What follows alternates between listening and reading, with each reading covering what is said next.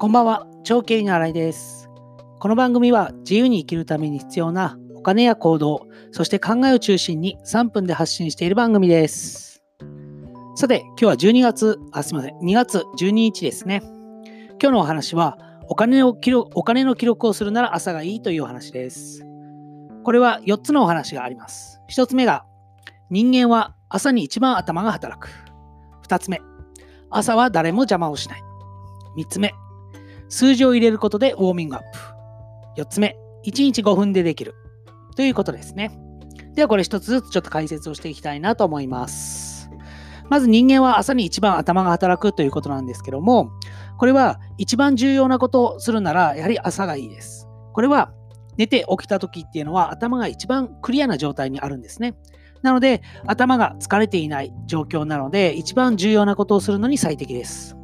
なので朝朝方って言われるように私も昔から朝に勉強するようにしていてそれで点数が過去に100点5教科ですね。5教科から100点上がったりして一気に勉強ができるように、まあ、人並みにできるようになったので非常に朝っていうのはいいと思います。なので無駄なことがあのあ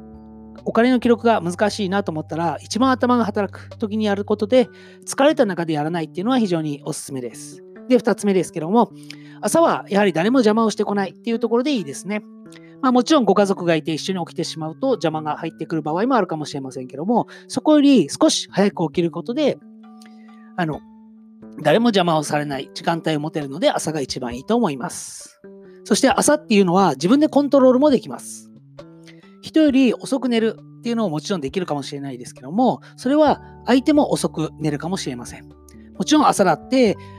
みんなが早く起きる可能性はありますけども、夜に比べたら朝早く起きる方が皆さんしんどいので、自分でコントロールできるという点で朝はいいと思います。で、3つ目ですね。これは数字を入れることでウォーミングアップっていうことなんですけども、人間朝一いきなり全力で行こうと思っても、なかなか力が発揮できません。やはりウォーミングアップっていうのは朝に大事なので、まあ頭のウォーミングアップだと思って、一旦数字のお金のチェックとかをしながら脳を徐々に動かしていくっていう風にしていくといいんじゃないかなと思っています。で、4つ目。これはですね、1日5分でできるっていうことなんですけども、お金の記録っていうのは毎日継続をしていくと、1日5分で十分足りるような時間になります。これ年間にすると30時間ぐらいになるので、あの結構大きな時間ですね。まあ、1日半ぐらいになってきますので、まあ、毎日1日5分でやっていけばいいと思いますし、まあ、朝、先ほど2番目のお話で朝は誰も邪魔をしないっていうことだったんですけども、これも1人5分起きるだけ。5分早く起きる。もしくは10分ぐらい